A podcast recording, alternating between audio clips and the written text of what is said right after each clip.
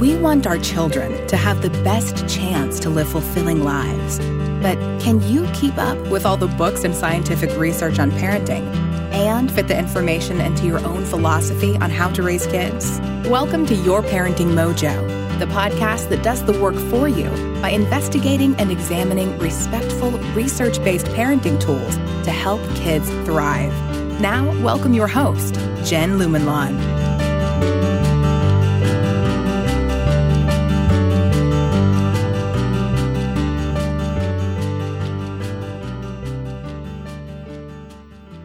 And welcome to the Your Parenting Mojo podcast. I'm going to start this episode by telling you a short story. I hear a huge crash. It's my favorite glass vase. I hear, I didn't mean to hurt it, Mama, it just fell, as I run full pelt from the other end of the house. It was a family heirloom passed down by my grandmother. I've asked her not to touch it a hundred times, and I am beyond furious. Please don't be mad, Mama, it was an accident. I clench my teeth. I'm not mad, I say. So recently we talked through the first of the three ways that children learn about emotional regulation through our direct teaching, things like saying, you're okay, when we can see they're clearly not. If you think about it, telling a child you're okay is an attempt to get them to suppress their emotions, while saying things like, I'm not mad, through clenched teeth, are an attempt to suppress yours. Now, why might we not want to do that? Recently, one of my podcast listeners emailed me with a question. He said some parenting approaches slash experts advocate for remaining unruffled with children and that we shouldn't let children's emotions impact our own, which allows us to stay unruffled. While others argue that parents should have and show their true feelings, because this is how children learn to understand their own and others' feelings, which is ultimately better for the child's development. When I started researching the answer to this question, I realized that it constitutes the second of three ways that children learn about emotional regulation through parental modeling. As I mentioned in our last episode in this series, the third way that children learn about emotional regulation is through the emotional climate of the family. And you can see our previous episodes on how parenting impacts child development, as well as impacts of conflicts and divorce on children for more information on that. So, what can scientific research tell us about parental modeling of emotions? Well, we need to extrapolate a bit here because most of it has been done on couples and college students. We do know that social sharing of emotion through narrative and story is an important social skill, especially following an emotional episode. And self disclosure is a critical component of intimate relationships. In a marriage, the practice of stonewalling, so suppressing the verbal, emotional, and backchannel behaviors like head nodding and eye contact, is linked to reduced marital satisfaction. Adults typically use one of two strategies to cope with stressful situations. They reappraise the situation to view it in a less stressful way, perhaps by taking an optimistic attitude, reinterpreting what they find stressful, and trying to get out of a bad mood rather than wallowing. Or they suppress negative behavior once the emotions have already occurred, which has a host of negative effects on the individual. Emotional suppression causes a person to experience themselves as inauthentic and also to share fewer negative and positive emotions, as well as avoiding close relationships. There is some, albeit limited, evidence that emotion suppression may increase physiological stress not only in the suppressing individual or parent, but also in their partner or child. Suppressing emotions is linked to depressive symptoms and potentially other emotional disorders, reduced immune system functioning, and the development of coronary heart disease, as well as indirectly reducing access to social support. Now, I'm not saying you should tell your child every thought that comes into your head, or even that you should give her a full buck up and stop crying because you're not really hurt, you're making me late for my appointment, which is going to make me angry speech every time she falls over. There's plenty of research supporting the finding that showing significant anger towards children is associated with poor child development outcomes. Excessive demonstrations of anger are rarely welcomed in social settings, although people who express moderate anger over a justifiable situation leads other people to think they're more competent, in adults at least. It seems as though the key here is to understand the optimal amount of emotion to express, given the child's age, temperament, and the cultural values that you aim to instill in him, as well as how much the child might have hurt himself when he did whatever it is he did sounds like a tall order when you're in the thick of things and your child just broke something that was important to you. But when you realize the brain can process information about other people's emotions in a tiny fraction of a second, you start to see that a very short pause, perhaps the amount of time you need for a single breath, might be enough time to mentally reframe your approach. Janet Lansbury is a practitioner of the Resources for Infant Educators approach to parenting that we mostly use. And she has a popular blog and also a podcast called Janet Lansbury Unruffled, in which she mostly describes problems that parents are having with their children, and they write to her about them. And then she tells listeners how to deal with these problems, often using scripted stories, sort of like I did in this episode, to help parents see how they might have a different kind of conversation with their child than the one they've been having. A reframing of the parent's emotional response is implicit in her unruffled approach. But unless you've read all this research on how the brain processes information, it's very difficult to make it explicit when you listen to Janet's calm voice telling you how to respond to your child. She isn't asking you to cover up your emotions, but if you already got angry and she's telling you to just nod your head and calmly acknowledge your child's feelings, it's difficult to understand what you're actually supposed to do with your anger.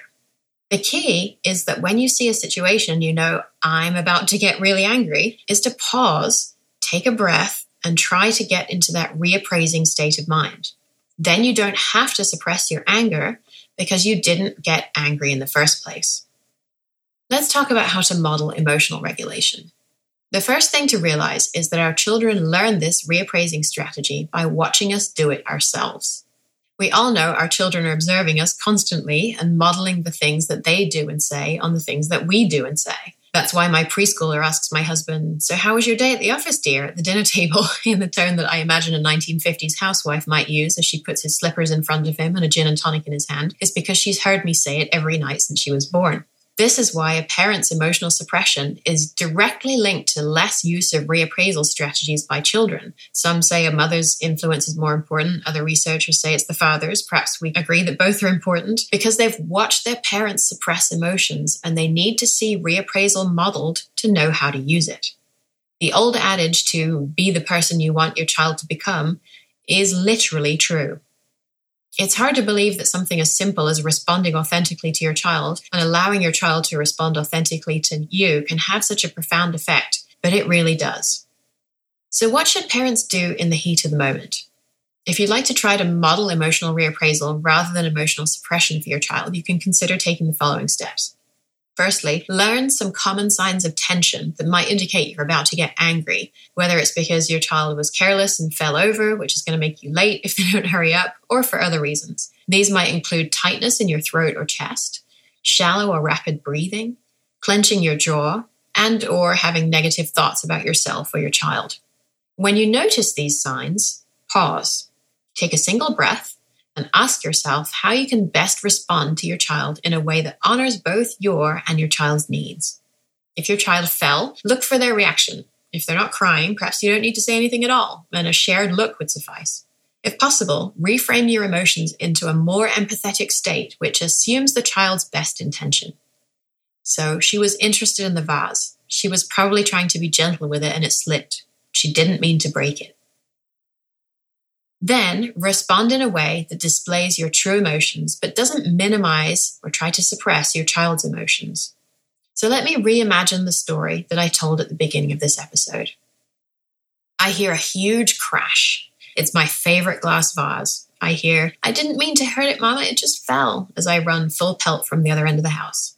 It was a family heirloom passed down by my grandmother. I've asked her not to touch it a hundred times. I pause and take a deep breath and use that time to set an intention.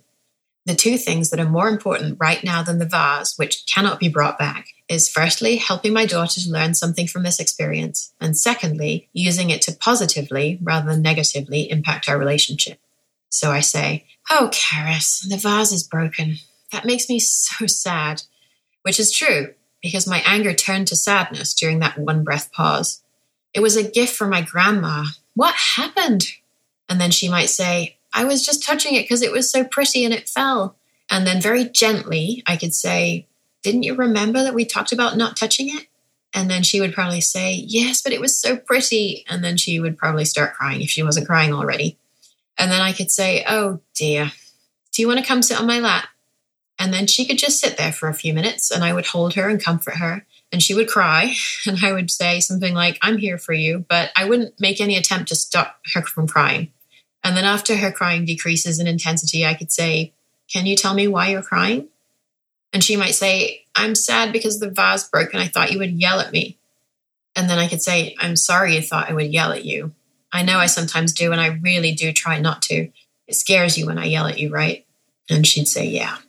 And I would say, Well, I'm trying to do better. I am really disappointed the vase got broken because I love my grandma and I don't have many things to remember her by. How are you feeling right now? And she would probably say, I'm feeling sad. And then I could say, I'm sorry you're sad. Is there anything I can do to help you feel better? And as we discussed in the last episode, for very young children, you might have to supply a couple of options that they can choose between because they may not be able to think of or articulate their own ideas, particularly in an emotional moment.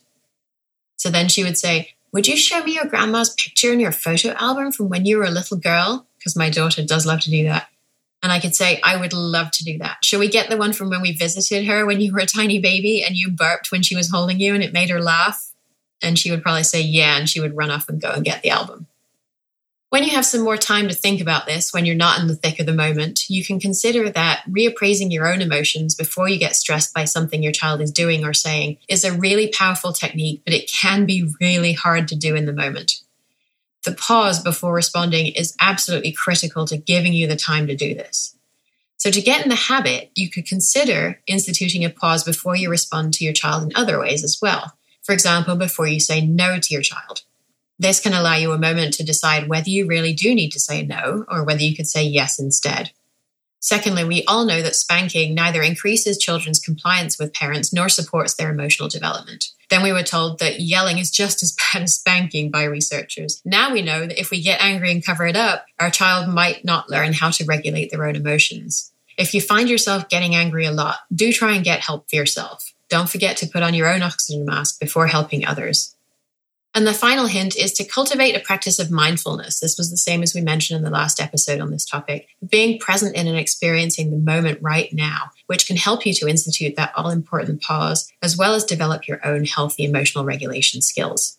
Thanks again for listening. The references for today's episode can be found on my website at yourparentingmojo.com forward slash reappraising. And please do drop me a line at jen at yourparentingmojo.com if you have any thoughts about this trial of a shorter episode format. Thanks for joining us on this episode of Your Parenting Mojo. Please subscribe, rate, and review the show on iTunes and sign up for our mailing list at yourparentingmojo.com to receive a free gift. Seven relationship based strategies to support your children's development while making parenting just a little bit easier on you. For more respectful, research based parenting ideas to help kids thrive, we'll see you next time on Your Parenting Mojo.